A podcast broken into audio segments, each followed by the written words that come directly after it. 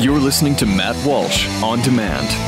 The experts at web.com want to build your business a successful website for free. Plus, we'll promote it on all the major search engines. If after 30 days you're happy, we'll continue to provide promotion, hosting, support, and maintenance, all for one low monthly fee. If not, cancel and pay nothing. Call right now and you'll also get a free .com or .net domain name for your new website powered by VeriSign, the world's leading domain name provider. Call 800-215-0465. That's 800-215-0465.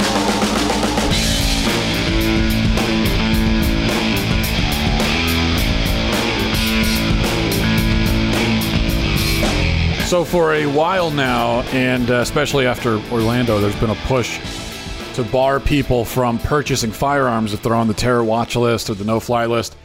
Uh, Democrats have uh, proposed these kinds of measures many times, and ju- just uh, this week, Donald Trump announced that he was going to meet with the NRA to see if uh, he could get them to support it. Um, and uh, of course, Hillary Clinton, Barack Obama uh, agree with Donald Trump as they do on on uh, on a surprising number of issues, or not that surprising if you've been paying attention. That we should stop terrorists from from purchasing fire, suspected terrorists.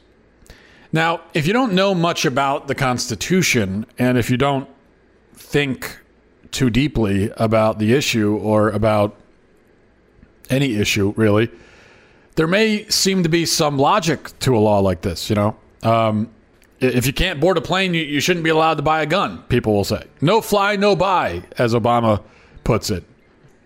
And you know it's a good idea because because it rhymes. That's how you can tell when when someone has a good idea if it if they can say it in a way that rhymes. Um, and it almost sounds uh, sensible, along with rhyming, if you don't dwell on it for more than seven seconds, and if you've recently suffered a severe concussion, that also helps. It's true that the Orlando terrorist, based on all the information that we have now, had been uh, investigated by the FBI. He was probably on numerous watch lists prior to carrying out his attack. Uh, perhaps if being under investigation or being on a list or being officially potentially maybe dangerous meant that you couldn't buy a gun, then this attack would not have happened, possibly. At least it, it wouldn't have happened on that particular day and in that way. Um, no doubt, if a, if a, if a, if a, if a man is really determined to kill mass amounts of people, he'll probably find a way to do it eventually. But no matter what obstacles you put in his way, unless the obstacle is you put him behind bars. But I don't deny that preventing him from legally purchasing a firearm would have likely hindered temporarily his efforts. You know, I'm, I'm willing to admit that. Fine. But there are two other things that you can't deny that must be admitted. Uh, they're called the Fourth and Fifth Amendments of the Constitution. And these amendments, located just two and three steps away from the Second Amendment, respectively, guarantee that a person will not be deprived of liberty, life, or property without due process. They stipulate that you can't treat someone as a convicted criminal until they have actually been, you know, convicted as a criminal. Um, there are all these rules in place about dealing, telling the government how they can go about uh, dealing with someone who they suspect of a crime, and that's you know seems to be primarily the function of the Fourth and Fifth Amendment. Um, as much as some of us may love the First and Second Amendments, and a lot of us don't love those amendments or any of them, but these other two, along with all the rest, are crucially important because without them, the First and Second are meaningless. You know, the amendments all work together like like like. Uh, notes in a in a piece of music. Okay, if you take away one or two of the notes, you fundamentally changed and probably destroyed the entire song. You need all of it, you know, for the beautiful harmony of of liberty, the harmony of liberty. You need all the amendments. And if you have the right to bear arms, but the government has the right to take that right away just by snapping its fingers, then you don't have the right. You know, it seems very simple to me. Uh, if quote having the right becomes a a, a, a meaningless phrase, uh, if the right can disappear by simply putting your name on a list. And at that point, then we might as well burn the entire document and carry on without it because there's no point. Now, here's the thing the folks on the various watch lists are, are not charged and convicted terrorists because if they were, they would not be on a list. Okay, they'd be in jail. Maybe they'd be on a list in jail, you know, on like a roll call list, but primarily they would be in jail. We don't need to have a wa- like watching. You know, you watch them by just looking at the security cameras. Being on the list just means someone in the government thinks you might be a terrorist, potentially. But our whole system of rights and liberties rests on the fact that the government cannot deprive you of those rights and liberties just because it thinks you might be such and such. It has to prove it. And if it can't, you retain those rights and liberties. What are the consequences of overturning this process? Um, or of sh- shortcutting it? Remember, you can be added to the no fly list, uh, especially, or the watch list for whatever reason the government decides. And not even like the entire government, but just somebody in the government who's in the right position. You're not given a chance to prove yourself innocent, nor are they required to prove you guilty, which is really the way it's supposed to work. They just put your name on it and you're there. And by they, I mean the particular bureaucrat who happens to be running the show at that moment. I, I, and I think a lot of us are aware of these stories. I, I happen to know people or of people who've ended up on the no fly list for reasons that were and still remain mysterious. And it's almost impossible to remove yourself from it. There's no, you, you wouldn't know how, how to go about it who to talk to. It's easy to end up on it, but difficult to get off of it. I mean, if you're on, let me ask you, you're on the no fly list. Do you have any idea how to get off of it? Who do you even, who do you go to about that? I mean, is there is there an 800 number you can call? Where do you start? You don't even know you're on it until you go to the airport and they say, "Oh, you can't fly." Why is that? Well, you're not you're on the list. Why am I on the list? Eh, I don't know. Nobody knows. You're just there. We want that list to determine your fundamental constitutional rights. Thousands and thousands of Americans are on these lists and I have to believe that the vast majority of them are not planning terror attacks against the country. At least I hope. I, I don't know. Uh, I could probably look this up. I'm just too lazy. But how many people are actually on a watch list or a no fly list? I mean, I'm guessing it's tens of thousands of people across the country. If even a majority of these people were seriously considering becoming a terrorist, uh, it would be we'd be living in we'd just be it'd be a disaster. It'd be utter chaos and anarchy everywhere you went. Fortunately, there's a a very small number of people in the United States who are um, terrorists or who are seriously considering becoming a terrorist. We know that it's a very small number of people because these these incidents are, you know, no matter what we say about how it happens so often, uh, it's still a very rare occurrence. I mean, when you consider when you consider uh, just every day, um, all of the places where mass amounts of people are congregated, you know, just every day, hundreds of thousands of areas where millions of people are congregating across the country. And in the vast majority of cases, everyone goes home and nobody is shot to death. At least in a mass killing. You know, if you're in the inner city or something, it's a little different. So, anyway, um, all of these people on these lists, innocent or not, should they be deprived of constitutional rights just because a bureaucrat wrote their name on that list? And if so, why just their Second Amendment rights? Why not all of the others? I mean, why not the First Amendment while they're at it? We think you're a terrorist. Well, you shouldn't be allowed to go out and, and, and say things because you might encourage others. Right? Do we see where this thing is headed? Do we see what precedent we've set when the government can revoke a particular right simply by taping, typing your name into a database? This is not a slippery slope into the revocation of the entire Bill of Rights it is itself a revocation of the entire Bill of Rights. You have uh, just erased.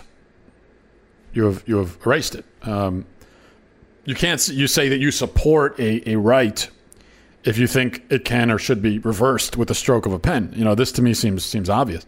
Uh, it, it, may t- it may make us temporarily safer to take gun rights away from everyone the government even half suspects of possibly being a terrorist. But no, we shouldn't do that. You know, we, we, we definitely should not do that.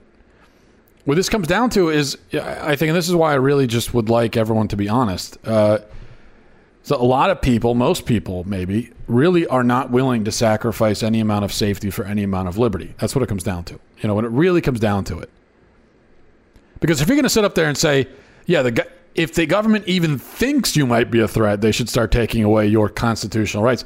If that's your position, then you clearly you you you put safety over liberty for sure. I mean, that's the definition of putting safety over liberty. And we all say that we know is oh, ah, give me liberty or give me death, but a lot of us are just lying. You know, we're lying to ourselves and each other. When push comes to shove, we say to the government, "Make me safe." You know, we don't say, "Let me be free." We might say, let me be free, but what that actually entails, we're not interested in. So all I would ask is that we try and be, and we try to be honest. Like I said, if you really believe that the Bill of Rights is a silly document and nobody should be made less safe for its sake, then just say so. Come out and say it. I would respect your honesty and I would engage your arguments respectfully. I really would. If you came out and said, listen, I actually think that we should value safety more. The Bill of Rights, you know, it, we should get rid of the whole thing. We should officially abolish it uh, for this and that reason. I mean, that's a legitimate position. I don't agree with it, but it's not unprecedented. M- most countries don't have a Bill of Rights, at least not like the one that we do. Most countries would quite automatically put safety over liberty. As I said, most people do who live anywhere, including in this country. It's just that in this country, we have to pretend otherwise. But most people will put safety over liberty as a matter of principle, really, not even just self preservation. But to them, it seems obvious. Like, no, of course. To, to a lot of people, it just seems obvious that, well, yeah, you know, there's all that nice stuff about rights, but obviously, if the government thinks you're a, a terrorist, I mean, it's better safe than sorry. And then you say, well, yeah, but you're taking away their freedom, you know, and, and people laugh at that. They say, that's, yeah, you're being silly. So these are people that, at a principle, just think they think that liberty is sort of a ridiculous idea. That, that's how a lot of people think. Maybe most people. And certainly most people in other countries. And so if you agree with those people in those countries, then say so. Be honest.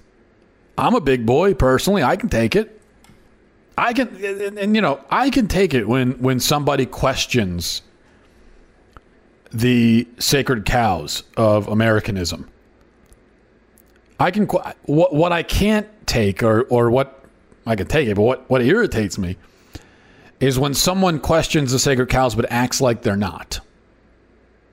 When somebody pretends to be, you know, showing reverence to the sacred cows, but in fact is trying to slaughter and devour them. If you're slaughtering the sacred cow, just say I'm. It's fine. I, go ahead and it. I don't want you to do it, but go ahead and, and say that that's your position. Say to hell with the sacred cow. Say it. I, I do think in some ways there's this. Um, now, as I said, we have these sacred cows in this country, and uh, and and and generally having a sacred. I guess it's the definition of having a sacred cow. There, there are things that are actually sacred that um, there that, that, that we should always show reverence to. That, that of course we don't. You know, God is sacred. There are things that are holy, things from God. But then there are things that what we call sacred cow. These are things that we take on our own and we make sacred, even if they're not, even if maybe they're not necessarily.